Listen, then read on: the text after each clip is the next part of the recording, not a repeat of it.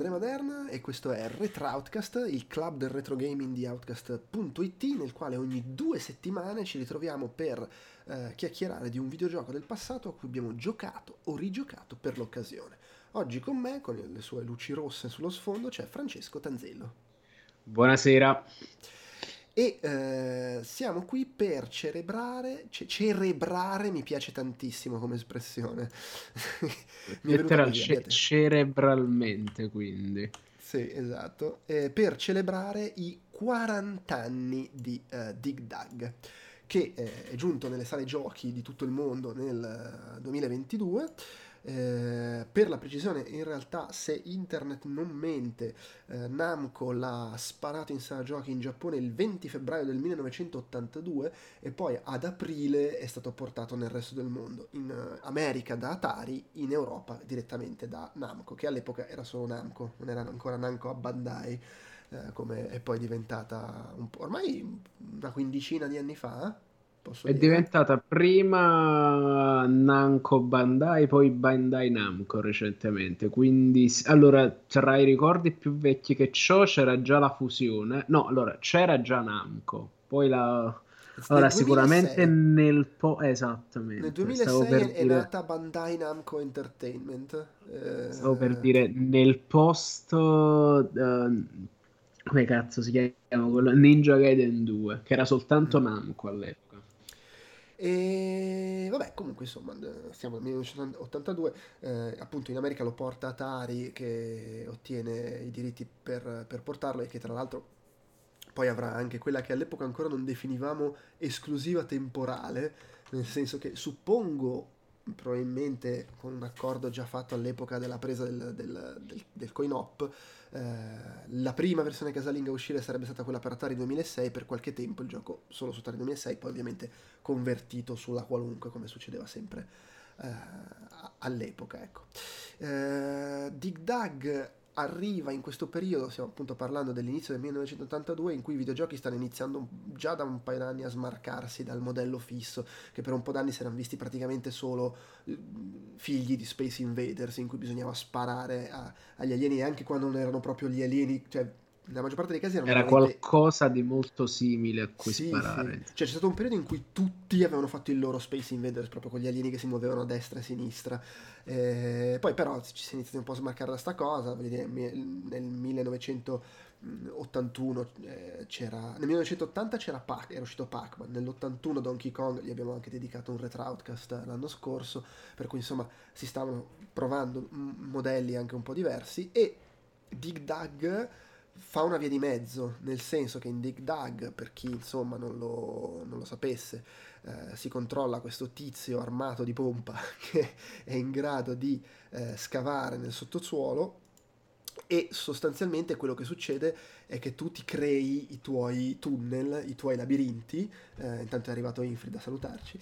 Eh, e Grande pratica- Infrid è un po' un rimbaltamento, ma proprio nelle intenzioni, da quello che si sa del, degli sviluppatori, è un po' un rimbaltamento del concetto di Pac-Man, nel senso che qui sei tu a creare il labirinto in cui poi ti inseguiranno i nemici, eh, e oltretutto mentre in Pac-Man sei sempre indifeso, tranne quando prendi la pillola e lì diventi imba- invulnerabile, qui hai sempre modo di difenderti, però le armi che hai non sono potenti come la pillola di Pac-Man, devi comunque stare attento diciamo a come le usi. Però la chiave soprattutto crei tu il labirinto, i nemici ti inseguono e quindi creare una situazione anche un po' tattica, un approccio un po' più tattico e in cui ha un po' più, come dire, uh, iniziativa il giocatore nel, nel, esatto. nel, crearsi il suo livello.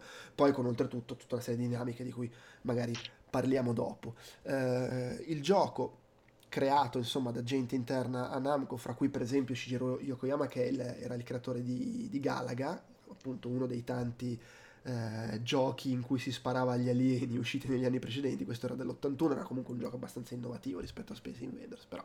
Mm-hmm. E, esce appunto in Giappone, esce in America, eh, grazie all'accordo che Atari ha con, con Namco per la distribuzione dei suoi giochi in America, ed è un successo mostruoso, nel senso che eh, ora di fine eh, 1982 Mm, come si dice, Dig Dug è il secondo gioco di maggior successo uh, dell'anno in sala giochi, secondo solo a Pole Position, che è comunque di Namco.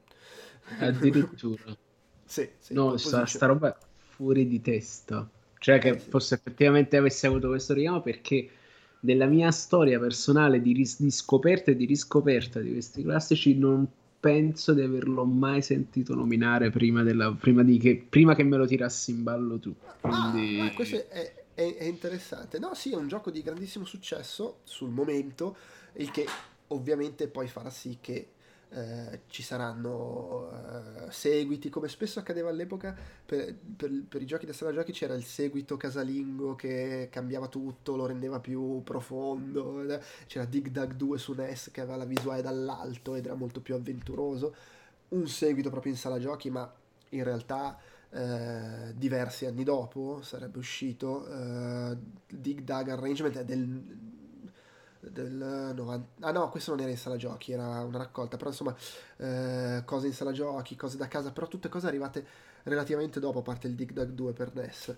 Il che è un po' buffo visto, visto appunto il successo enorme riscosso, però sai, è anche un gioco che, a cui forse è difficile dare un, un seguito che, che, che, reinventi in qualche maniera. Però sì, un, sicuramente è un gioco che nel 1982 ha dominato, ripeto, il secondo successo più grosso dopo Pole Position e, e, che comunque è rimasto nella storia, tra l'altro poi ha generato anche quasi un sottogenere, nel senso che eh, sono usciti un po' di giochi che imitavano, forse il, il clone più conosciuto è Mr. Do o Mr. Do, eh, che era veramente quasi la stessa cosa, cioè si scavava cercando di raccogliere frutta e stando attenti ai nemici, eh, però per esempio nell'84 è uscito Boulder Dash su computer eh, e anche lì c'erano dinamiche simili, scavavi, facevi cadere le rocce quando ci scavavi sotto, insomma, ha proprio ha fatto scuola, anche se non ha...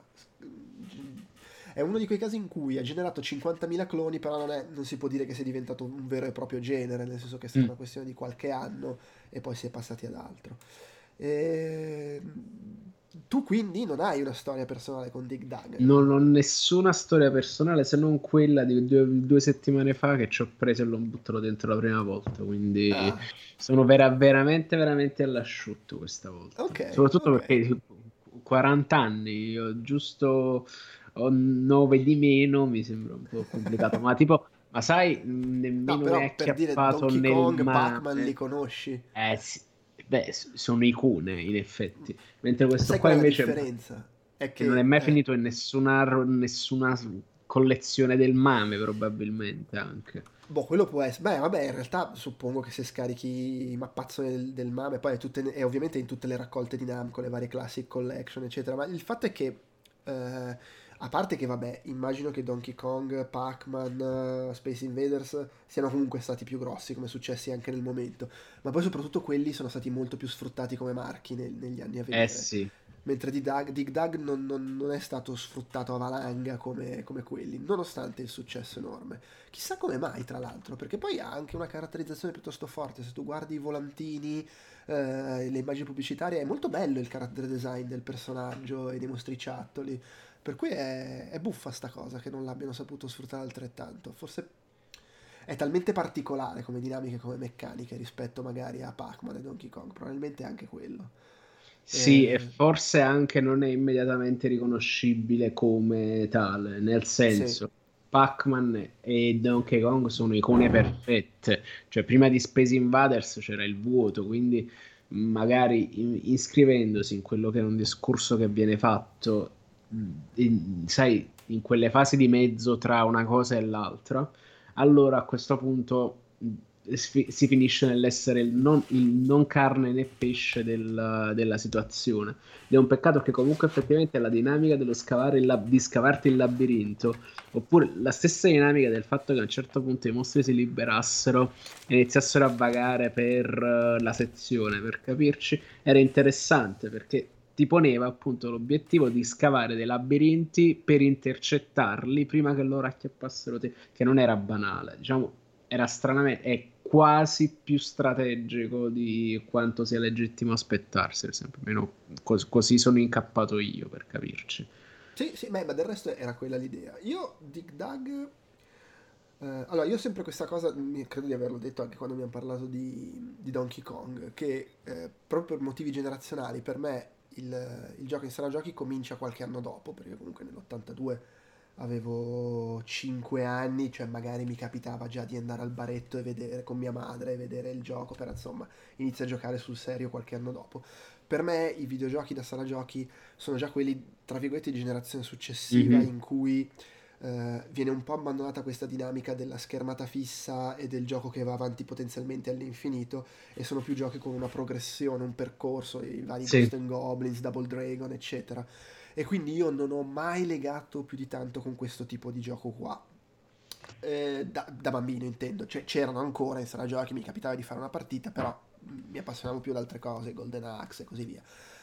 Detto E questo, perché anche perché c'era un immaginario nel quale tu pote- potevi ricamare di più, cioè eh sì, sì, non potevi ricamare di più, ma ti offriva di più dal punto di vista immaginifico dell'immedesimazione. è chiaro, sì. Mi rendo conto che forse per un ragazzino che approccia le sale giochi, questo qua non dico era quello, il cabinato sfigato, ma quasi.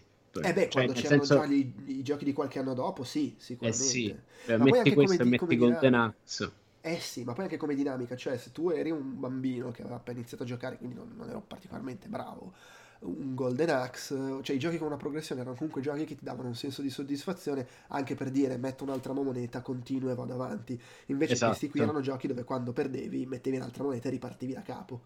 E quindi eh, era, e- era, era un po' questo il problema. Dice Infrid, mio cugino ha iniziato a giocare negli anni 80 e i livelli li chiama quadri perché c'erano i quadri nuovi da affrontare e, co- Esatto. e continua a usarlo, tipo anche in Mario 64 diceva il, il quadro di Mario 64. Eh, Eh, allora que- lo sai, io ho avuto questa stessa cosa perché per me i quadri di Mario 64 è perché tu entravi nel quadro ah e beh, è quindi vero, cioè, mi, mi creava questo cortocircuito perché tutti quanti che avevano quadri e le schermate fisse, perché sai, qualcuno che per, ered- per eredità il termine lo gestiva ancora, lo utilizzava ancora, non era caduto in disuso. E quindi c'avevo questa cosa così. E quindi anche quando entravi nei livelli di Super Mario 64, per me erano i quadri, perché erano appunto dei quadri in una pinacoteca. Quindi Beh, è, ci è- è affascinante, molto Io affascinante di ricordo che nel gergo del, del quartiere ai miei tempi i livelli erano i muri. Non Mm. so, muri da superare. Io comunque già all'epoca ero un po' più dice, ma che muri sono, sono i livelli? Ma che cazzo state a dire? Però si, si- si diceva muri dalle mie parti. E, e si diceva i mostri di fine livello. Boss una... Esatto. Allora, mi scoprì l'espressione boss una volta che mandai a K tutta una serie di cose, di trucchi e consigli per giochi del Master System che mi pubblicarono e notai che mostro me l'avevano cambiato in boss. Dice, ah, si dice boss, ok. No, è vero, è E, sempre stato il mostro di fine livello. e comunque, però, Dig Dug è, è, credo uno dei pochi a cui in effetti avevo giocato un po' in sala giochi, ma soprattutto eh, avevo giocato tantissimo la versione per Atari 2006. Perché ce l'avevo, ce l'ho ancora, ho pure fatto il video che esce assieme a questo podcast in cui mostro la scatola tutta scassata. E dei tanti giochi, perché l'Atari 2006 me l'aveva passato tipo mio zio con tutti i giochi che aveva quando aveva, credo avesse comprato il Commodore 64, non lo so. E quindi me l'ho ritrovato improvvisamente, boh, fai 25 giochi. Ed era quella classica situazione in cui poi giocavi davvero a 3-4 cose, perché l'abbondanza, è un po' tipo la, la pirateria su Amiga o i Sì, saldi di Steam. o E... l'Xbox Game Pass, per capirci. Esatto. Eh, però Dig Dug ricordo di aver giocato parecchio, tant'è che la musichetta mi è rimasta nel cuore e appena ho iniziato a giocare ci ho avuto proprio subito la Madeleine della Ah, la musichetta di Dig Dug, no, grandissima. Eh, per cui comunque di questi giochi qua, a cui non mi appassionavo troppo, era comunque un gioco a, a cui giocavo e a cui tra l'altro devo aver giocato anche pare- cioè, molto in là negli anni perché aprendolo per fare il video oggi ci ho trovato dentro l'abbonamento della metropolitana studentesco della metropolitana del, dell'88-89 tra l'altro immagino queste cose, tipo i, i suoi momenti di gioventù violenta. Eh, no, non capita niente, Dig Dug, capolavoro. Sai, ma, queste, ma tra queste l'altro cioè, che... voglio dire 88-89 non so se avevo già ero già passato perché a un certo punto io ho venduto gli 8 bit cioè il Commodore 64 e il Master System per passare ai 16 bit l'Amiga e il Mega Drive non so se era già successo nell'88-89 però comunque sicuramente avevo il Master System e il Commodore 64 quindi mi risulta un po' strano che giocassi ancora a Dig Dug su Atari 2006, ma vai a sapere. Tra l'altro l'abbonamento che ho trovato dentro era di aprile, quindi proprio perfetto, cioè l'abbonamento del- dell'anniversario. coincidenze? Io non credo, in realtà è una, una brutta storia di viaggi nel tempo che scoprirete soltanto continuando a seguire Outcast nei prossimi Esattamente. Anni. E musichetta, allora, una cosa, una cosa che ho notato subito, non so se sia figlio di scelta tecnica o di scelta artistica, ma quanto è figo il fatto che il jingle, che ripeto, io trovo accattivantissimo, si sente solo, beh, si sente quando inizia il livello, ma poi durante il gioco si sente solo quando tu ti muovi, quando cammini mm-hmm. generi la musica, che è quasi sì. una versione anz- avanti, cioè 30 anni prima di cose che si fanno oggi con i giochi musicali. Cioè quella dinamica sì. per cui tu giocando generi la musica del gioco. Eh, sì, è, è quella roba hipsterata indie che adesso si porta un botto, per esempio. ah, sei il protagonista, cre- componi la musica, libera il mondo dalla schiavitù. Sai, sti fatti. Sì. Beh, però è bello e secondo me contribuisce a creare una tensione particolare. Perché il fatto che quando sei fermo c'è il silenzio e appena inizia a cambiare eh. parte...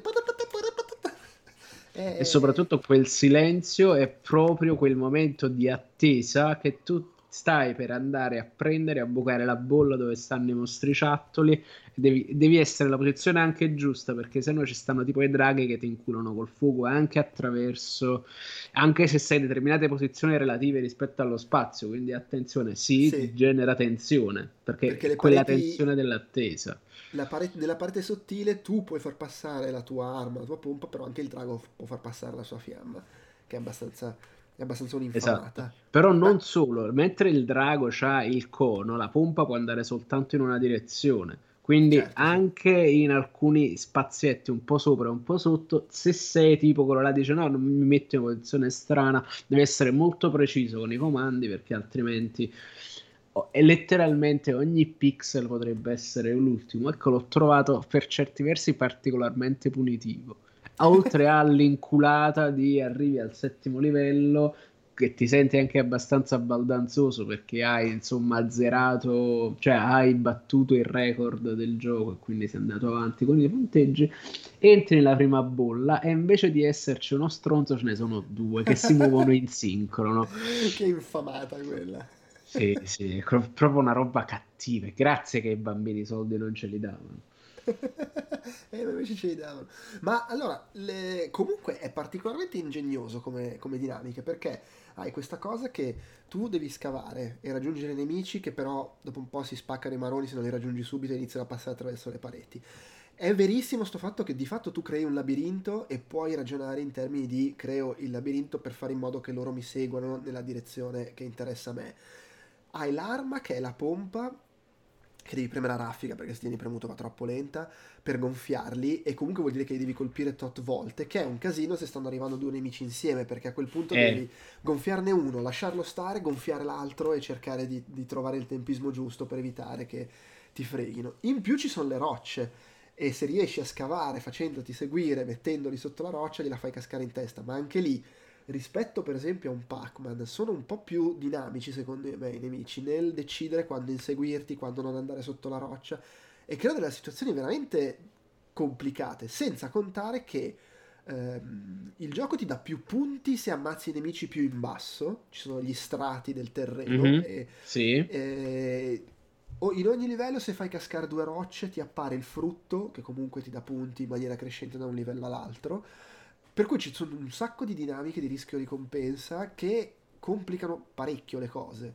E, e cioè, è veramente sfizioso metterti lì e cercare di capire come giocare, con in più l'aggravante che quando tu vai avanti di livello in livello, perché quando inizi il gioco, se tu stai scavando, vai veloce come i nemici. Quindi se ti inseguono mentre scavi, li tieni alla distanza a cui stanno se vai in un tunnel già scavato vai più veloce e quindi li puoi distanziare. Ma dopo qualche livello loro accelerano e quindi di fatto se cammini in un tunnel già scavato li, li tieni a distanza. Se scavi ti raggiungono e quindi diventa un casino.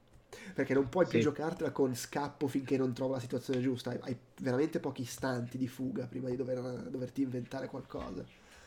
Che tra l'altro E- tutto ciò fatto su soltanto due modelli di nemici invece di inserircene qualcuno che te lo evidenziasse questa cosa. Quindi tu semplicemente a un certo punto, mentre facevi il tuo solito giro con le tue solite robe, vedi che le solite robe che fai non funzionano più e che i mostri sono diventati più forti. E sta roba è effettivamente spiazzante, per non dire letteralmente un po' stronza.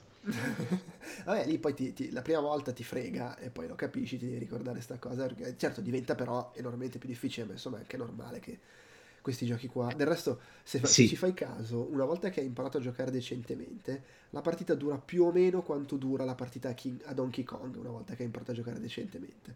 Eh, e, e proprio si vede che è tarato per far durare la partita quel- quella quantità di minuti barra secondi là e per andare oltre devi essere uno che capisce i, i pattern, e insomma, uno che poi gioca per fare il punteggio da, da record mondiale, insomma. esatto.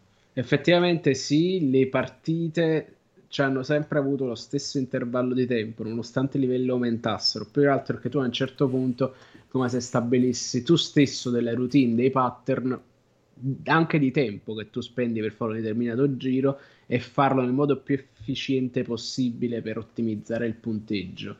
Uh, poi certo devi essere bravo a non farli scappare verso l'alto perché ci sta pure la cosa che i mostri si rompono il cazzo e se ne vanno, che però non ti fa fare punti e devi sì, e quando ne rimane uno solo se ne vanno. Mm.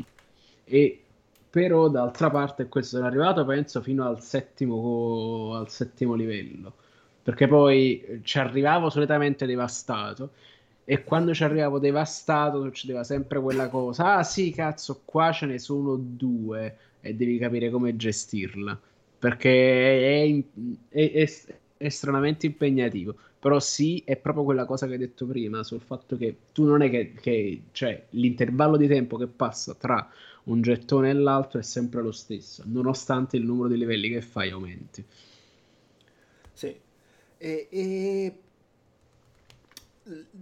c'è in più la questione dei, dei pattern, degli schemi di movimento, perché non questa è una roba di cui non mi sono assolutamente reso conto autonomamente, sono andato a curiosare, strategie, eccetera. In pratica, i primi indi- 11 livelli sono tutti diversi, ti danno un numero crescente di nemici, nel primo ce ne sono 4, poi aumentano fino ad arrivare a 8 i nemici massimo. E i primi 11 livelli sono tutti diversi e se vai avanti non li rivedi più.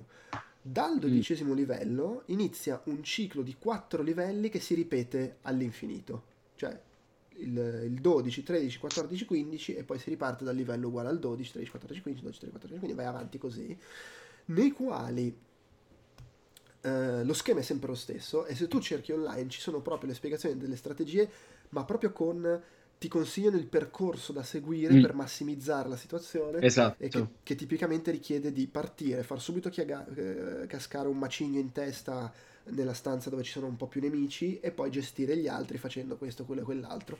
E giocando in questa maniera puoi mirare a fare le, le milionate di punti.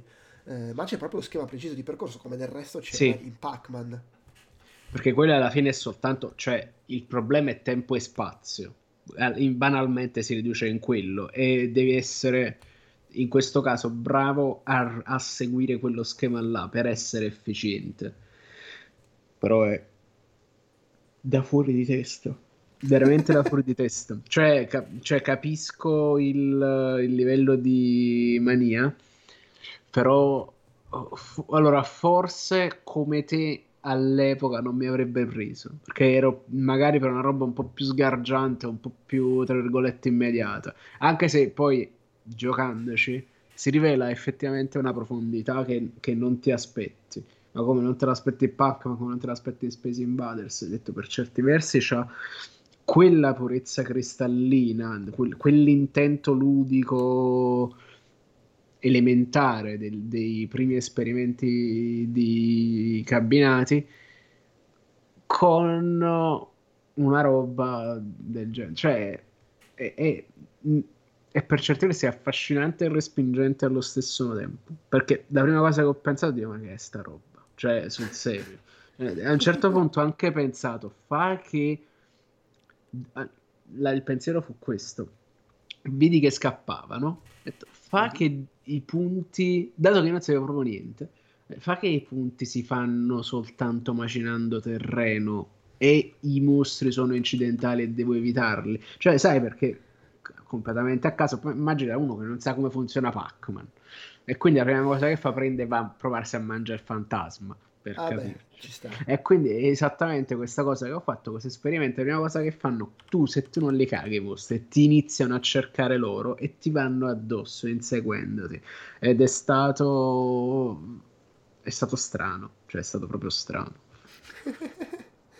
Beh, vabbè, sì, eh, però devo dire, l'ho trovato estremamente gradevole, nel senso, ancora oggi, a parte che secondo me c'ha un gran carisma ancora, in termini, la musichetta, la, di nuovo, come dicevo prima, la caratterizzazione dei personaggi, è proprio eh, azzeccato, non saprei come altro dire. E, e secondo me è ancora, ancora, accattivante. Poi, vabbè, certo, la grafica è, è, è d'epoca, per così dire. Uh, però no, da quel punto di vista è proprio carino. E poi comunque è divertente, cioè tut- questa dinamica sì, ha, è divertente, ha, sì. ha, il problema che hanno i giochi dell'epoca, che appunto, essendo tarati in questa maniera, tu inizi a giocare e, e appunto, come dicevamo prima, a un certo punto raggiungi un livello, diciamo, buono, cioè buono, discreto, e, e però a quel punto cioè, ti fermi sempre lì a meno che non inizi a giocare in maniera sistematica, non inizi a giocare alla maniera di chi conta i frame a Street Fighter, eh, perché ah, stai mirando sì. a fare milioni di punti, perché giocare alla, un po' improvviso, un po' da riflessi, diventa sostanzialmente impossibile dopo un certo po'. Sicuramente puoi andare più avanti di dove Sono proprio io. Sono proprio io, che comunque sono arrivato al settimo livello. Però io sono sì... arrivato al decimo. Vabbè, miei... quindi più o, meno, più o meno stiamo là. Quindi hai fatto qualcosa come se non... Allora, 10.000 se, più, se cioè qualcosa intorno ai 20.000 punti. No no di più di più ho fatti 42.850 eh, aspetta ma tu hai iniziato a capire pure le magagne per fare per Guarda, c'ho anche la schermata che faccio vedere che ti dico 42.850 go for the world record sì vabbè. Allora io ho, gioca- no, io ho giocato invece proprio tra virgolette in maniera istintiva e infatti giocavo un bot e vedevo che questo cap di punteggio non saliva perché ca- quando appunto feci la prova di fa che devo scavare di più, che quello ti, ti aumenta il punteggio, è perché cercavo di, cercavo di guadagnare più punti, perché giocavo, giocavo, giocavo e questo punteggio non saliva. E in effetti, arrivando al settimo livello, mi sono fatti i miei 12.700 790 punti. Mi sono fatto un culo così per farlo. In più c'è questa cosa che è tipo che, che ti arrota. Infatti, io giocavo soltanto a intervalli di cioè, ho giocato soltanto a intervalli di un'ora. Tipo, mentre cioè, un occhio su, su scissione e un occhio su Dig Dug per capirci. Cioè, con, que- con questo ritmo così letale prendevo e giocavo. E penso che penso che tra l'altro, dato il tema di scissione, era divertente associare quella roba a Dig Dug, quindi creando questa specie di ritmo sinestetico strano e che, che comunque era funzionale. Però sì, penso che c'ha quel raro dono di arrotarti sem- con pochissimo. E infatti sai per cos- questo mi davo dei blocchi, insomma. Sai cos'ha anche? È che ha le tentazioni, nel senso che tu devi avere la prontezza di capire quando è il caso di rischiare e quando no. Quando è il caso di dire, vabbè, perché ti viene ovviamente a dire, prova a prenderli con le rocce che faccio più punti o a scavare sotto che faccio più punti. Però la verità è che devi avere la prontezza di accettare, no, no, che la situazione non è gestibile, li gonfio e, e cerco semplicemente di sopravvivere. Eh, ricordarti sempre, anche se non, non, stai ammazzando i nemici, di far cascare due rocce così ti appare il frutto, che sono un bel po' di punti. Eh, cioè diventa anche quello, sta anche lì la tattica, nel saper gestire la situazione e lì c'è un po' di improvvisazione, perché comunque si mm. pattern. Poi è chiaro, ripeto, quando arrivi poi a, un livello in cui miri a punteggi strazianti, devi, devi andare, immagino non si possa fare altro che seguire i pattern, anche solo per una questione di minimizzare la, la casualità. Cioè la, la, eh sì, per forza. che perdi, eccetera. Perché poi è anche abbastanza, non so ogni quanti punti ti dà le vite, però per esempio quando arrivi a 20.000 punti già ti regala una vita. Che insomma... è eh, pazzo. Cioè io avido proprio non sono mai stato capace, vabbè giustamente non ci sono arrivato a 20.000 punti, non sono mai stato cazzo di prendermi una vita.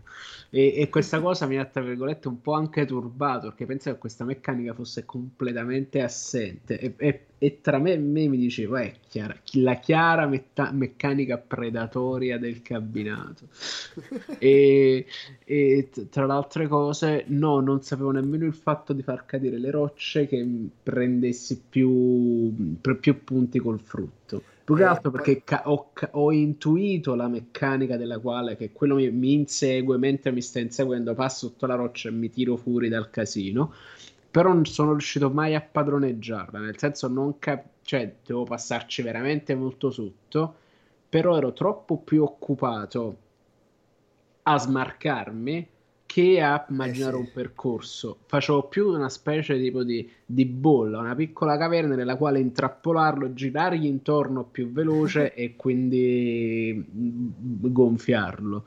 Cioè, quindi... Perché poi cioè, cioè, il problema è anche che dopo qualche livello loro vanno più veloci di te se scavi. E quindi, cioè, all'inizio è facile portarteli dietro fino alla roccia, poi un po' meno facile. Devi preparare mm. il tunnel prima perché altrimenti ti raggiungono. Ma e, e, oltretutto, e qui c'è una differenza rispetto ad altri giochi, loro san, cioè, sanno, se tu li conduci fino a una roccia, loro tornano indietro a volte se fai la curva subito prima o se allu- e quindi devi anche essere bravo a fare magari il tunnel lungo diretto sotto la roccia, scavi in alto fino alla roccia e poi ti sposti e la roccia gli casca in testa e a quel punto non hanno i margini per schivare. Però non è semplice e, e secondo me è veramente la cosa fondamentale è riuscire a padroneggiare l'equilibrio fra rischio e risultato e ricompensa perché ad esempio ci sono un sacco di situazioni in cui magari hai due nemici attorno inizi a gonfiarne uno e c'hai la tentazione di dare gli altri due colpetti così lo ammazzi ed è quello che ti frega perché perdi tempo a cercare di ammazzare il primo e arriva il secondo e te se magna. E invece eh. tu devi avere la prontezza di dire do due colpi di pompa al primo così lo fermo. Stacco e attacco l'altro. Io non sapevo nemmeno avesse un effetto questa cosa perché mi è capitato giustamente che uh, attirati dalla mia inattività qualcuno prendesse e venisse addosso e non ci ho mai pensato di, di, di paralizzarlo prima e di rivolgermi all'altro. Cioè, più che altro non sapevo quanto margine avessi per poter fare quella roba lì. Poi vabbè, incroci strani, queste cose no, che chiaro. capitano.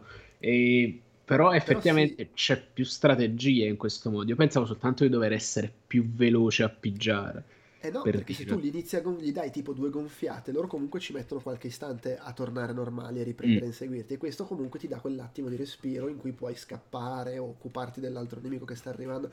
Cioè, è uno di quei giochi che ha veramente quattro dinamiche in croce, ma il modo in cui sono pensate, il modo in cui si combinano, le moltiplica come impatto sulla partita e come sì. opportunità che ti dà per affrontare il gioco e anche come pericoli a cui ti mette davanti. Beh, anche perché del resto, essendo appunto un gioco in cui scavi tu il labirinto, cioè de- deve complicare un po' le cose con il resto, con come si muovono i nemici, con il tipo di azione a disposizione, con quello che devi fare per ottenere punteggi alti, anche il fatto che eh, più scavi in basso e più punti fai eh, è, è significativo. Insomma. Poi per dire anche le rocce, se tu le fai cadere su un pezzo di terra molto sottile, lo sfondano e continuano a cadere. Quindi mm. se tu scavi in un tunnel sopra al tunnel su cui si trova un nemico, gli vai sopra e fai cascare la roccia, la roccia sfonda il pezzettino di terra e va a beccare anche il nemico che sta sotto. Per cui, di nuovo, sono cose che magari sulle, le scopri magari per caso giocando, e, e però ti aprono un mondo di, di possibilità ma anche un mondo di rischi aggiuntivi che ti puoi prendere e che magari non sempre ne vale la pena. Eh... Che è esattamente il tipo della miniera, cioè paradossalmente il rischio è più scavo, più potrei trovare oro, ma ho lo stesso problema legato al fatto che più scavo, più i miei tunnel dovranno essere articolati perché altrimenti mi crolla tutto e crepo. Quindi sì, e, e allora questo meccanismo di rischio ricompensa è affascinantissimo perché tra virgolette rappresenta effettivamente una dinamica nel mondo reale di quella situazione reale, non che uno va a pompare i mostri sottoterra, ma comunque rappresenta una, cioè un pericolo e una, uno strano specchio del reale, quindi attenzione su questa cosa, come sono stati on point. Sì, sì, sì. Intanto stavo guardando eh, sul fronte delle curiosità, c'è questa cosa fantastica, c'è un gioco di Sega che si chiama Borderline, eh, che è del 1981, quindi è precedente a Dig Dug, ma era abbastanza poco conosciuto e eh, poi era stato convertito su Atari 2006 nell'83 con il titolo Thunderground e, e, a quel punto la gente pensava che fosse un clone di Dig Dug, mentre in realtà era un gioco precedente di un anno, questo, questo Borderline, che è una roba assurda, è un, uno sparatutto a labirinto con visuale, eh, con scorrimento verticale, in cui tu sei un soldato che controlla una jeep che si muove all'interno di, di, di questi labirinti fra, fra i cespugli, fra, fra, la vegetazione e i nemici si muovono seguendo il percorso che tracci tu. Che è un concetto che sostanzialmente dire, anticipa in larga misura quello che sarà poi il concetto di mm-hmm. perché loro seguono il tunnel che scavi tu. Eh, è buffa sta cosa che poi appunto è un po' come quando John Carter è uscito e la gente diceva boh, ha copiato tutta la guerra stellari. No, no, aspetta un attimo. Sì, è vero, è esattamente quella roba lì. Sì. Eh, sì. Vabbè, ci, ci, sarebbe un mondo di cose da dire su, sì. su quell'argomento drammatico, ma non è questo il momento. No, infatti, infatti. E, e, tra l'altro, giustamente dice Infrid in chat: c'è anche il fatto che in sala giochi non ti danno il manuale, lo scopri letteralmente a tue spese con i gettoni, appunto. Sì. Esatto. Sono, c'è il volantino, magari a volte c'era qualche istruzione su schermo, però sì, il, potevi guardare il, l'attract mode, che era quello che girava quando nessuno stava giocando. E in genere lì qualcosa puoi intuire, però sì, cioè comunque quando oggi sfogliavo il manuale della versione per Atari 2006, comunque ti dà strategie, ti spiega la cosa delle rocce, dei diversi livelli di, di terreno che danno più punti, di tutti i modi in cui puoi fare punti. Cioè, è comunque una cosa che ti, ti rende la vita più facile. Tra l'altro, la conversione per Atari 2006, fenomenale. Cioè, spesso le conversioni per Atari 2006 erano obiettivamente oscene. C'era Pac-Man per Atari 2006, ha venduto una baracca di soldi, ma era tremendo. Questo invece era al netto che stiamo parlando da Atari 2006, Atari 2006 non riusciva a riprodurre Space Invaders in maniera decente come grafica, figurati Dig Dug. Però al di là della grafica, il gioco c'è, cioè le meccaniche ci sono tutte, i nemici ci sono tutti e due, eh, perfino la musichetta è riprodotta con il sound dell'Atari 2006, però è veramente impressionante come conversione. Eh, questo spiega anche perché è uno di quelli a cui ho giocato tanto, suppongo. eh, poi sì, perché, comunque... E poi perché da dipendenza è una rota. Eh sì, è certo, oggettivamente poi, una rota nel due, eh, cioè questo, si crea questo paradosso. Nel 2022 guardi le conversioni dell'epoca e fanno tenerezza, però per l'epoca anche il solo il fatto di avere un gioco che con tutte le rinunce grafiche e di qualità sonora riusciva a riprodurre decentemente le meccaniche di quella sala giochi era una figata. Era già, eh sì, era già tra l'altro un, un passo avanti, cioè di, di traduzione notevole Mentre invece adesso la gente sta a dire, eh sì, la versione, 3, la versione serie X ha, eh, va a 3 frame per secondo in più e tu gli vorresti tirare i cuppini dietro alla testa ogni volta che aprono bocca. Però sì, eh... e stavo riguardando la, la, il lascito di Dig Dug negli anni, che comunque lascia abbastanza perplesso, perché con i soldi che ha fatto e poi vai a vedere e appunto esce Dig Dug 2 su NES e forse dell'85 e forse il problema è che non ha venduto bene quello. Eh, mm. era sto gioco con la visuale dall'alto in cui scavavi dovevi far tipo cascare nel, nell'oceano i pezzi dell'isola una roba del genere dovevi sfondare l'isola.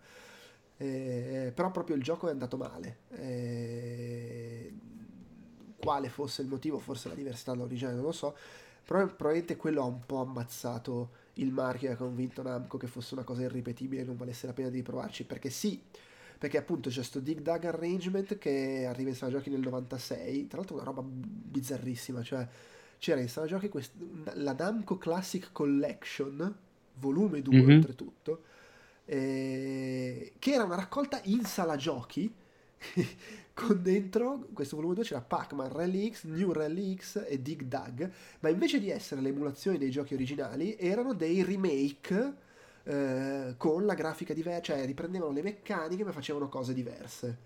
Eh, che è, che è una pazzeria. Sì, eh, è, sì. letteralmente una pazzeria. È come praticamente tu c'hai sta roba eh, sparsa per lo studio ci piazzi dentro, le, le butti dentro una specie di macchinona, le butti via così perché pensi che da soli non hanno la forza di reggersi, praticamente. Sì, sì. E poi non erano i giochi originali, ma erano dei remake un po' diversi. Che, che di nuovo, una, una cosa De, dei sequel, ma non troppo.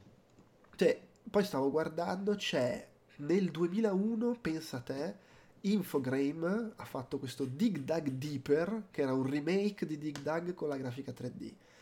Poi nel, 2000, nel 2005 c'è Dig Dug Digging Strike per Nintendo DS, che è invece è proprio un Dig Dug. Cioè, se vai a vederlo, è un gioco che ha sul schermo superiore del DS c'è tipo una specie di mappa e sullo schermo inferiore c'è Dig Dug, ma con la grafica moderna.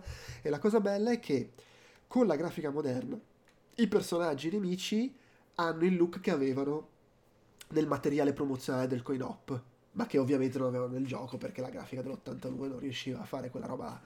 Eh, per cui la, la, la, versione DS riesce ad arrivare là dove arrivava il volantino nell'82.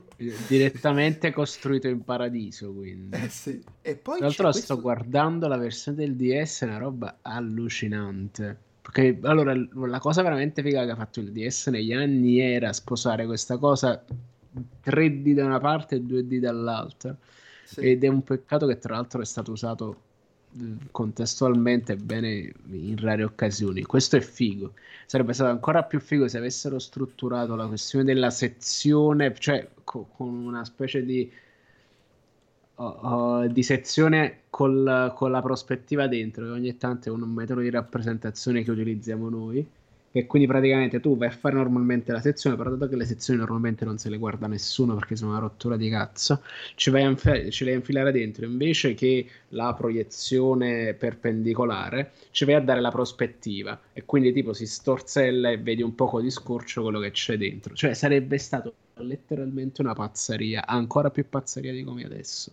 Perché letteralmente è quello che si vede in Dig Dug, tu stai vedendo una sezione, mentre invece normalmente tu sei abituato al fatto che in altri giochi come, uh, come Pac-Man o lo stesso Super Mario o lo stesso Donkey Kong, tu stai vedendo un prospetto, quindi è tutto quanto all'esterno, tu invece stai vedendo letteralmente una scaglia della crosta terrestre per certi versi.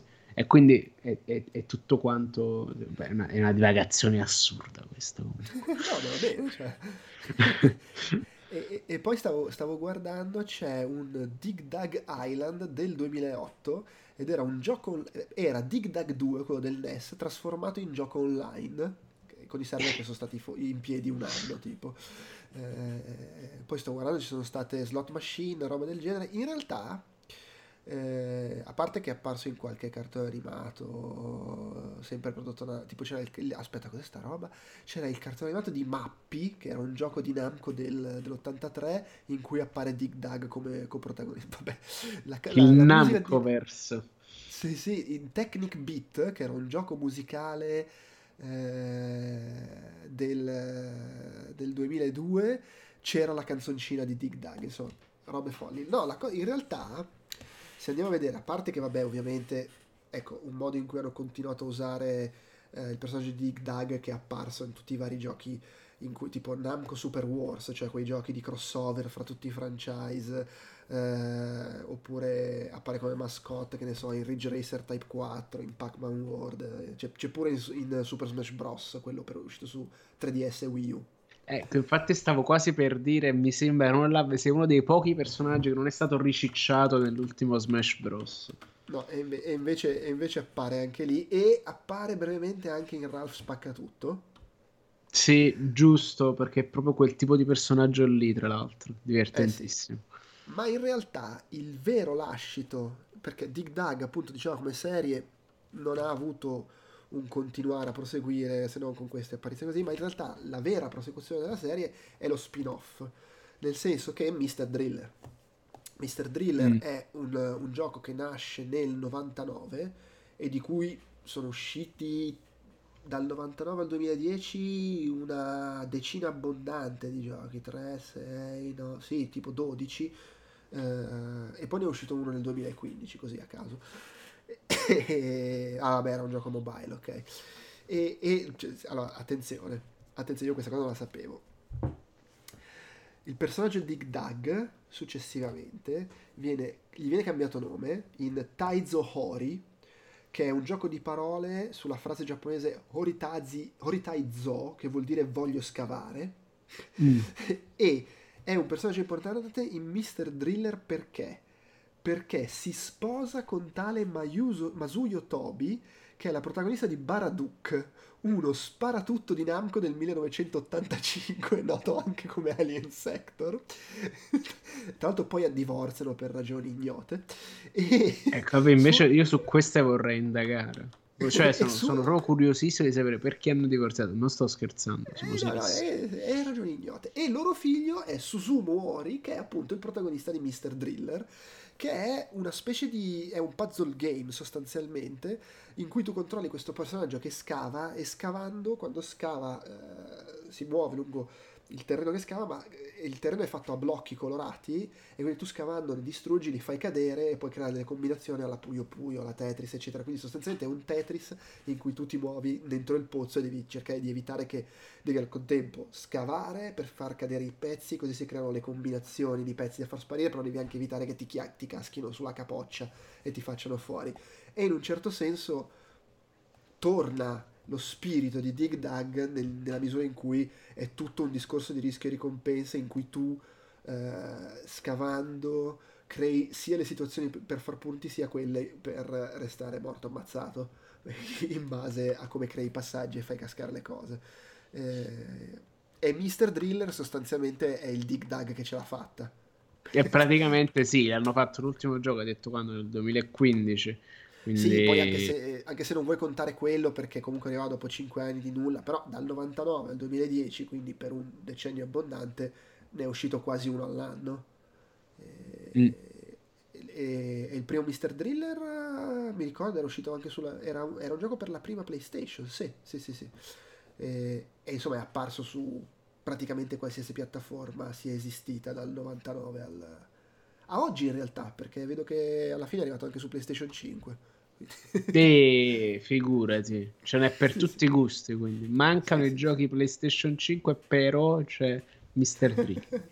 sì, tra l'altro tu immagino neanche con Mr. Driller hai dimestichezza. Sì, figurati. Però, però vedi Mr. Driller nella tua generazione è un gioco più famoso perché per esempio coso, Giuseppe Colaneri l'altro giorno in chat diceva eh, parlare di Dig Dug significa anche andare a parlare di Mr. Driller cuoricino. Cioè, Mr. Driller è comunque un gioco che ha avuto presa sulle... No, Vai, ma è proprio completamente al di fuori del, del, mio radar, perché quando c'è stato il momento in cui la gente giocava con le console mobile, insomma, dove tu bene o male inciampavi in questa roba, io ero con lei invece fissato che si sfondava di, uh, di Age of Empires 2 fino allo sfinimento. Capisco. Cioè, ma, ma, sul, ma per, per, per grandissima parte della mia, penso tutte le scuole medie, cioè era so, so, c'era soltanto un gioco, Age of Empires 2. Punto. Beh, Questo potrebbe eh, spiegare effettivamente molte cose. Beh, ma in, che poi guardando Mr. Driller, il primo è per PlayStation, la prima PlayStation. Infatti io me lo ricordo come gioco della prima PlayStation. E poi però è diventato prevalentemente un gioco che usciva sulle console portatili, su, uh, su, su, su telefoni, anche se poi c'è Mr. Driller Land che era un gioco per GameCube. Quindi comunque si alternava fra, fra portatile. Addirittura nel 2008 Mr. Driller Online per Xbox 360. Figurati. Eh, eh, poi Drill Till You Drop eh, su Nintendo DS, uno per Wii e poi appunto il tentativo mobile e poi la serie si è, si è spenta. Uh, però in effetti se, se, prendi in considerazione Mr. Driller allora ha Dig Dug comunque ha avuto una vita un po' più lunga di quanto dicevamo inizialmente, ecco. Eh, sì, ma è giustamente, tra l'altro hai detto bene, era il figlio, giusto?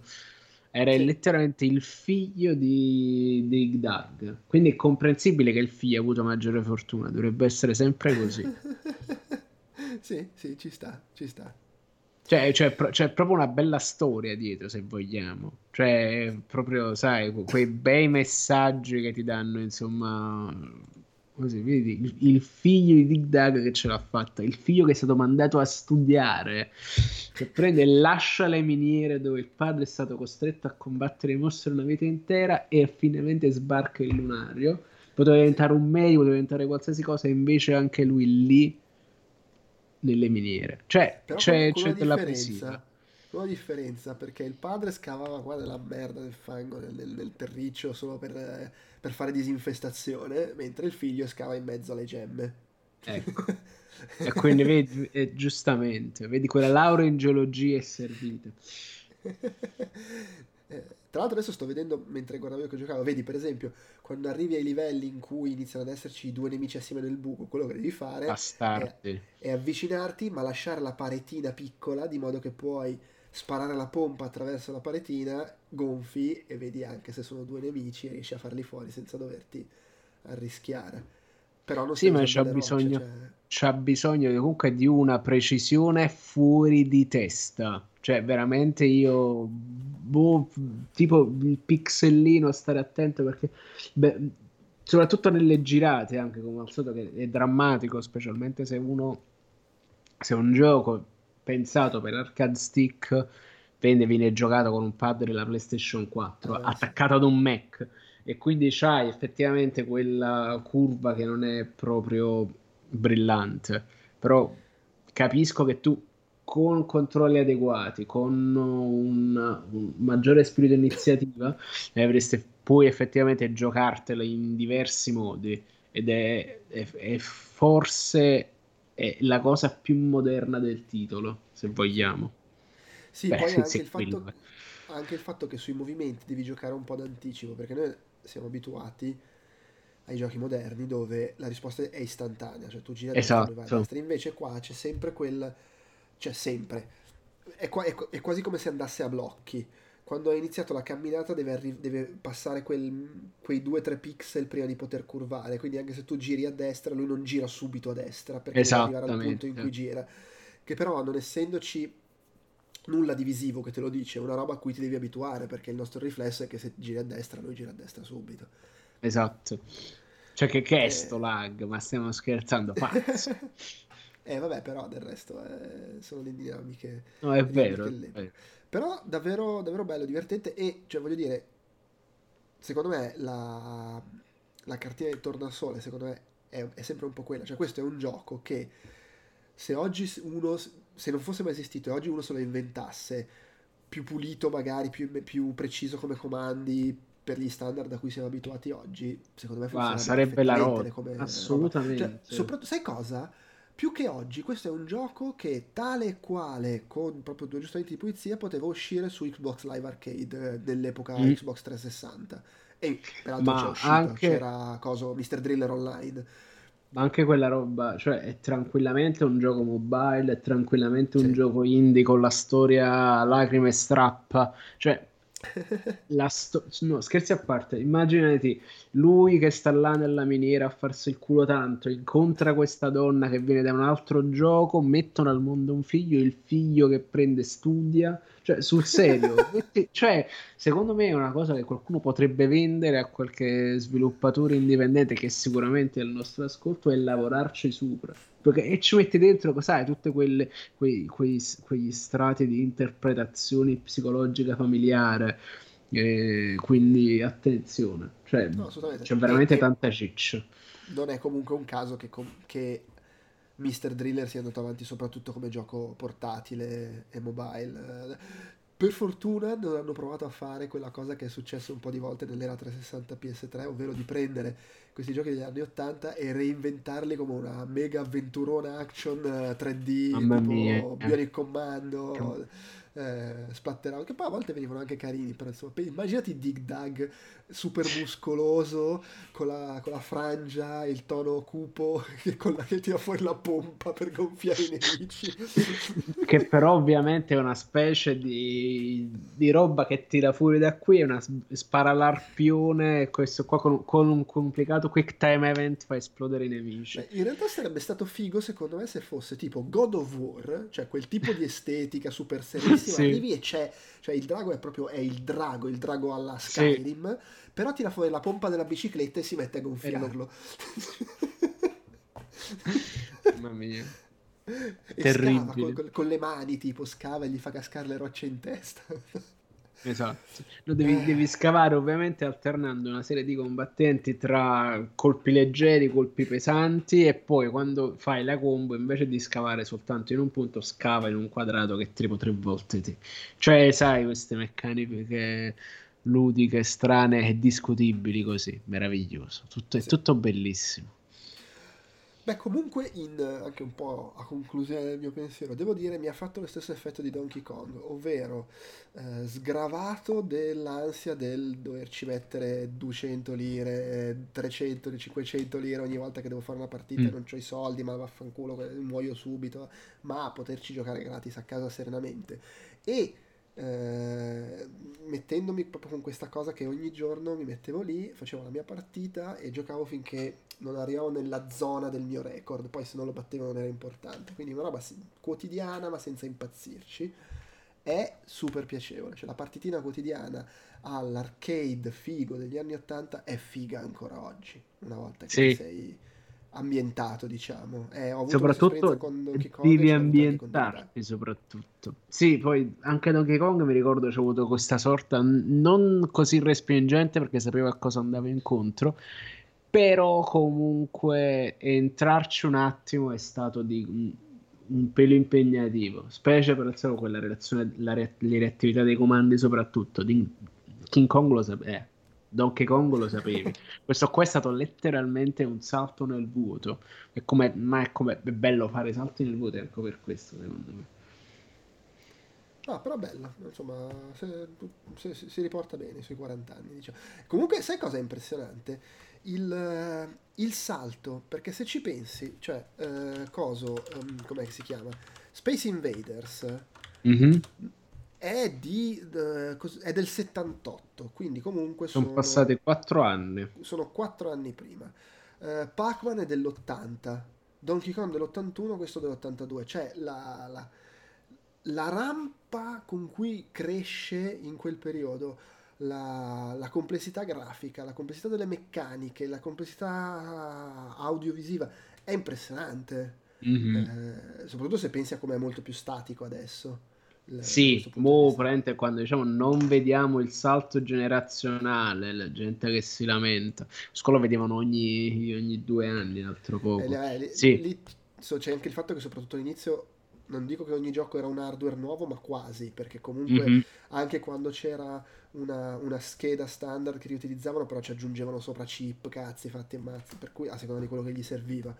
Per Eh, cui certo che era un hardware nuovo. E, Sì. e poi tutti erano proprietà, cioè Namco sviluppava sul suo, Atari sul suo, Sega sul suo, quindi comunque erano hardware diversi, eh, per cui giocava sicuramente anche quello. Però poi vabbè, era anche un momento in cui stava esplodendo tutto e quindi era una continua rincorsa a, a fare meglio degli altri anche da quel punto di vista. Però vabbè, cioè veramente la, la- la complessità di questo gioco rispetto a eh, Space Invaders è, è devastante come balzo. Eh, Sì, e vabbè, sì. andrà avanti, cioè questo, questo tipo di crescita andrà avanti ancora per diversi anni. Come probabilmente vedremo se continueremo a fare Ecco, Retro qualche altra cosa. I 40 anni della, della roba, sì, assolutamente. Sì, sì. Ma anche i 30 per quanto mi riguarda, che c'è roba allucinante dieci anni fa. Vabbè, che è Ah, roba no, certo. molto più potabile dopo dieci anni, però capisco. Sì, sì, sì. Beh, insomma, comunque, cioè, se pensi che, eh, vabbè, sono sette anni per carità, però sette anni dopo c'è Final Fight.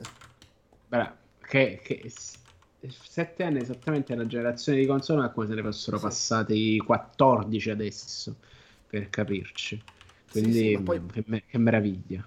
ma anche solo per dire, Double Dragon è dell'87, quindi già sono cinque anni, ed è veramente, cioè, se tu guardi una schermata di Double Dragon, è un altro universo rispetto a Dig Dug.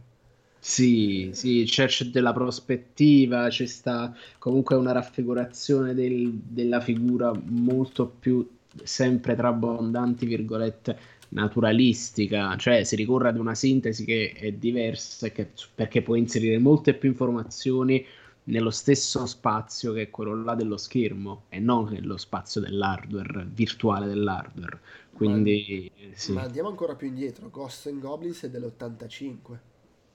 Il primo, che io Sì. penso che il primo non ci ho mai messo mano, ho messo mano a quello che è sul mini SNES.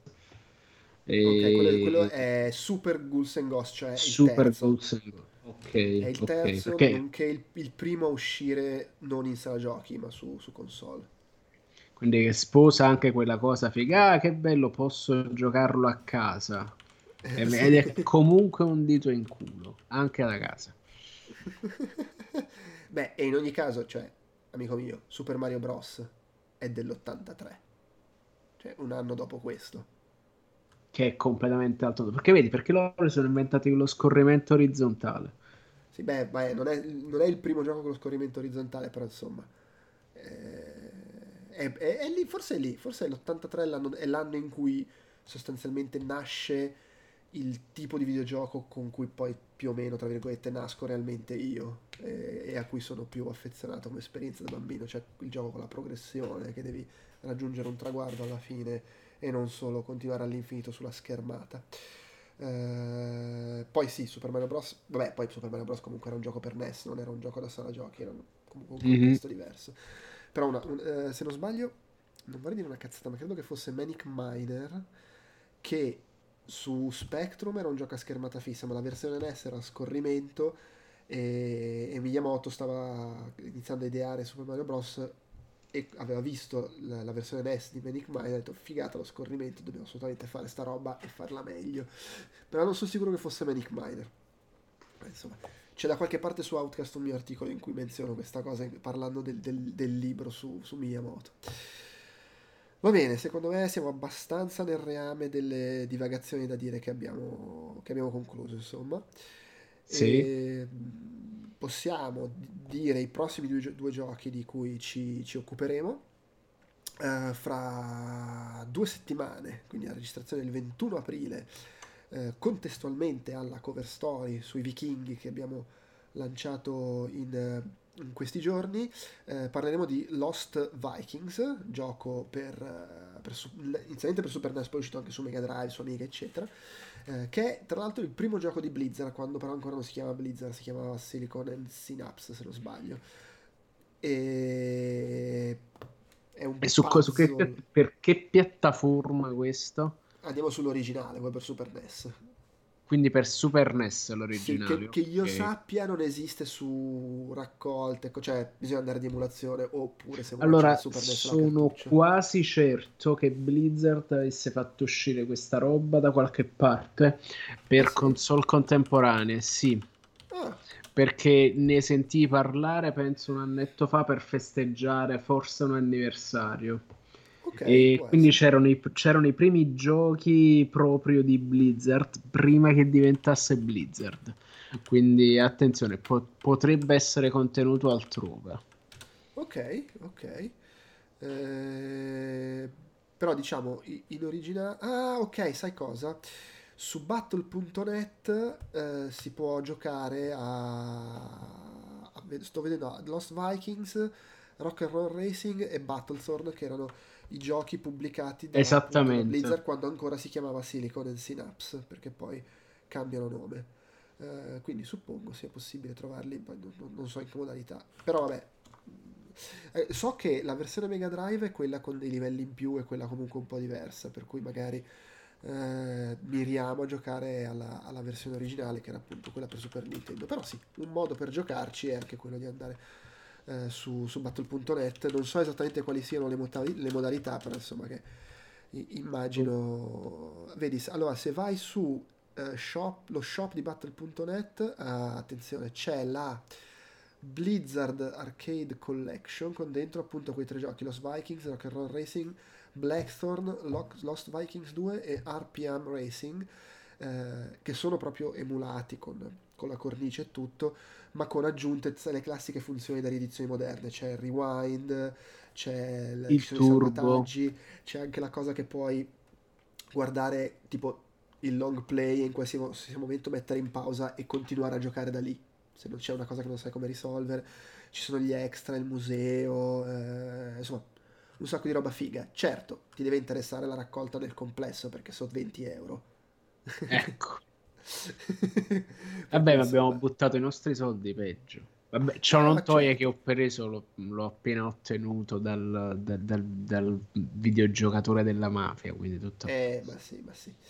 Eh, Tanto non ne avranno a male, c'hanno altri cazzi adesso che pensare. Eh, no, è chiaro. Un saluto a Davidino che ci chiedeva appunto cosa, cosa avremmo parlato nel prossimo Retroutcast. Parleremo di questo, The Lost Vikings, perché c'è la cover story vichinga sul sito, quindi il 21 di aprile parleremo di quello, mentre per il 5 maggio andiamo a recuperare un gioco che avevamo ipotizzato l'anno scorso, perché l'anno scorso ha fatto 20 anni. Eh, faceva parte del mucchio di giochi per i quali per settembre avevamo proposto il sondaggio sul gruppo su Facebook e aveva vinto Ico. E quindi abbiamo fatto Ico. Eh, e abbiamo deciso di recuperarlo adesso perché insomma non c'era nient'altro che ci ispirava per, per l'episodio di, di, inizio maggio. E stiamo parlando di Silent Hill 2. Eh, questo qua invece lo trovate tranquillamente nello store dell'Xbox in edizione Xbox 360 retrocompatibile. Io l'ho preso al modico prezzo di 7 euro, sono due gioconi. Quindi... Sì, eh, perché c'è dentro anche il 3. Perché c'è dentro anche il 3, esatto. Io però vorrei ricordare quello che eh, quando ne abbiamo parlato in chat, eh, esatto. il commento è stato, lo sapete vero che i remaster di Silent Hill fanno schifo al cazzo? Dice, eh vabbè sì, eh, erano un cesso anche per gli standard delle remaster di quegli anni, proprio la gente che si cagava in mano e si tirava la merda in faccia come commento. Io non l'ho ancora avviato, quindi non allora, so. probabilmente eh, sarà terribile. Non solo, ovviamente, come è lo standard, essendo un gioco uscito su PlayStation 3 Xbox 360, oggi se ci vuoi giocare lo trovi su Xbox ma non su PlayStation, perché, perché sappiamo com'è la retrocompatibilità, come è stata gestita da Sony, come è stata gestita da Microsoft. E retrocompatibilità soprattutto. Avevano fatto una patch che risolveva un sacco di problemi perché per esempio, uno dei problemi che aveva era che nell'originale la nebbia era volumetrica, era l'effetto speciale. Nel remake aveva messo tipo la texture della nebbia trasparente appiccicata sopra. E questa, se ho capito bene, è una delle cose che avevano risolto con la patch. Ma la patch era solo per la versione PlayStation. Ecco. La patch per la versione Xbox non era mai uscita. E quindi io rendo noto che se la Silent Hill HD Collection, poi per carità, non dubito che uno si possa adattare e giocarci, eh, se è fatto di peggio nella vita. Però, insomma, tipo giocare alla versione Mad Max eh, di Mad Max di Max Payne per uh, come si chiama? Per, play, per PlayStation 2 emulata su PlayStation 4 sì. con i caricamenti ogni, 20, ogni 2x3 eh beh, sto guardando un sacco c'erano bug eh, problemi di frame rate eh, il Silent Hill 2 tra l'altro era peggio del 3 perché eh, non essendoci la nebbia fatta volumetrica eh, comparivano un sacco di, di, cose, di elementi grafici, di texture scassate che stavano lì perché tanto con la nebbia non le vedevi giocandoci su PlayStation eh 2. Certo. eh certo. in, in, più avevano rifatto il doppiaggio eh, ed era, questa cosa aveva fatto incazzare un sacco di gente e una delle cose che hanno risistemato con la patch è che hanno reinserito il doppiaggio originale selezionabile, insomma un, un delirio. Io, io dico solo questo io ho qua ancora la mia versione PlayStation 2, penso che giocherò con quella e vaffanculo. eh, tu che puoi, sì, qua invece cioè, ci adattiamo a quello che ci passa il convento, quindi va bene così. Sì, sì. Allora, c'è un fatto però, eh, una cosa importante. Vai. Eh, ci dice eh, in chat eh, Infrid che la versione PC, perché Silent Hill 2 comunque era uscito anche su PC, la classica conversione fatta eh, facendola fare dagli stagisti nei mesi estivi. e ovviamente non, non, non credo sia acquistabile su Steam però insomma sì, diciamo che si trova da, da, dai nostri amici. E c'è la patch Enhanced Edition che la sistema. Quindi rendo noto questa cosa eh, poi ognuno si, si regoli come vuole. Patch Enhanced Edition che ovviamente è una roba fatta da fan Ovviamente, ovviamente. Sì, che rende il gioco compatibile con gli hardware attuali, eh, sblocca il 16 noni, eh, sistema bug, audio, grafica, eccetera, eh, up, upscaling, eh, sistema alla nebbia. Cioè, mi sta venendo voglia di giocare a questo invece che a PlayStation 2. cioè, è, è, è, proprio meglio. Sì, sì, in effetti penso che, penso che farò così. Anche se, perché io il compromesso migliore che ho in questo momento siccome non ho un, ho un tubo catodico ma è un po' un, uno scassone eh? il compromesso migliore è quello a cui giocai tra l'altro all'epoca il secondo Siren ovvero ho la, prima play, la PlayStation 3 primissimo modello quella retrocompatibile eh, mm-hmm. su cui posso far girare la PlayStation 2 e che è attaccata comunque in HDMI, HDMI alla TV HD eh, è meglio che attaccarci la PS2 in SCART poi mm non è come avere un buon tubo catodico per un gioco in base, non c'è niente da fare da quel punto di vista, però è un buon compromesso e me la, me la cavo così. Certo è che mi attira sta cosa della Enhanced Edition PC, non lo so, vedremo, vedremo. Ci sono, ci sono modi peggiori, ci siamo giocati di peggio, insomma. Sì, sì, no, poi, poi vabbè, comunque il gioco è bello, cioè anche se, se gli levi un po' di nebbia. Eh, ti, ti, aggiornerò. Se non sbaglio, fecero anche la prima cosa che fecero era mettere i controlli attuali, nel senso quindi non c'è più sì. con, con, una levetta la rotazione e con l'altra il movimento negli assi, che era banalmente una questione legata al fatto che loro potevano giocarci anche con le freccette direzionali, se non sbaglio, un fatto così. Eh Vabbè, figurati, non mi ricordo un cazzo. Eh, no, no. no, ma anche perché oltretutto io, eh, io ho, ho, giocato e finito il primo Silent Hill con su PlayStation 1, ma tutti i successivi mi sono passati per le mani, ma non li ho mai affrontati sul serio, non li ho mai finiti, neanche Silent Hill 2. Quindi in realtà per me sarà un'esperienza semi-vergine su Silent Hill 2. Ora, il 2 mi cagavo in mano di giocare perché lo giocai la prima volta sulla 360 e quindi non approfondito. Però ricordo che avevo questo CD piratato di Silent Hill Downpour eh, che l'ho preso perché tanto era pirata, piratato, sti cazzo. Tutti quanti dicevano che era la merda e non mi ci gioca e non ci giocai. Quindi, ah, okay. sì andata no, così. Io vabbè, ho giocato tutti i Resident Evil. Mi erano piaciuti molto i Siren, che poi era, erano stati fatti dal, crea- da, dal, creatore di Silent Hill che se n'era andato dopo il primo. E quelli mi erano piaciuti molto. Poi di quel film lì, l'unica altra roba a cui ho giocato credo sia il primo Project Zero. Mm. Eh, con la macchina fotografica. Che bello, tra l'altro. Vabbè, comunque sono queste mi cago, troppo, mi cago troppo in mano. Guarda, il mio consiglio è questo: giocaci Vai. di giorno con la finestra aperta, così c'è anche il rumore che viene da fuori, e con una guida. allora, la guida sicuramente di giorno, finestra aperta, difficilissimo e soprattutto rumore di fondo perché le cuffie perché eh, l'Xbox è attaccata a questo secondo schermo questo secondo schermo non ha le casse quindi devo giocare ah, necessariamente okay. con le cuffie ok, quindi, okay. Vabbè, comunque, probabilmente però, però, tipo le alterno faccio una, un'orecchia se un orecchio no quindi la guida secondo me è un supporto importante se ti caghi sotto perché ti fa da coperta di Linux almeno sai cosa sì. fare non c'è quel, sì. quella, quel, quella tensione aggiuntiva e oltretutto così vi hai anche più opportunità di riuscire a vedere il finale buono, per dire. Sì, per, per, forza quello, perché pure finale, un altro finale cattivo dopo il finale cattivo di The Witcher 3 psicologicamente non ce la faccio. Mi sembra giusto, mi sembra giusto. Va bene, allora per, per questo retroutcast direi che abbiamo concluso. Come detto, l'appuntamento col prossimo è fra due settimane, il 21 aprile, si registra su The Lost Vikings. Che devo dire, ho iniziato a giocarci, mi ha sorpreso, mi sta piacendo. La musica è insopportabile a livello basta, spengo le casse. Ma il gioco è veramente carinissimo, fico visivamente e molto stimolante come dinamiche. Puzzle la cooperazione fra i tre personaggi. Quindi dateci un'occhiata se non ci avete giocato perché davvero merita. E per quanto riguarda gli altri podcast, domani registrate Autocast Fumetti, Peduzzi o non Peduzzi? Allora, se, se, non c'è il Peduzzi, per evitare di portarlo troppo in là, perché comunque settimana prossima è venerdì santo, direi che registriamo lo stesso, ci sciroppiamo la cosa altrimenti la PR Bonelli viene a impiccare sotto casa probabilmente e quindi sì secondo me registriamo domani registriamo. Ok. Sì, prendo il Cerutti, ci, vi faccio parlare di tette per 15 minuti. Va bene.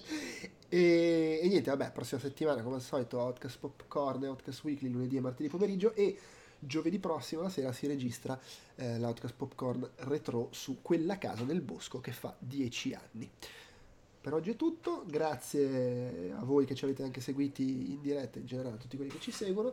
Grazie Francesco, eh, grazie anche alla tua signora. Ci vediamo alla prossima, alla prossima volta. Ciao.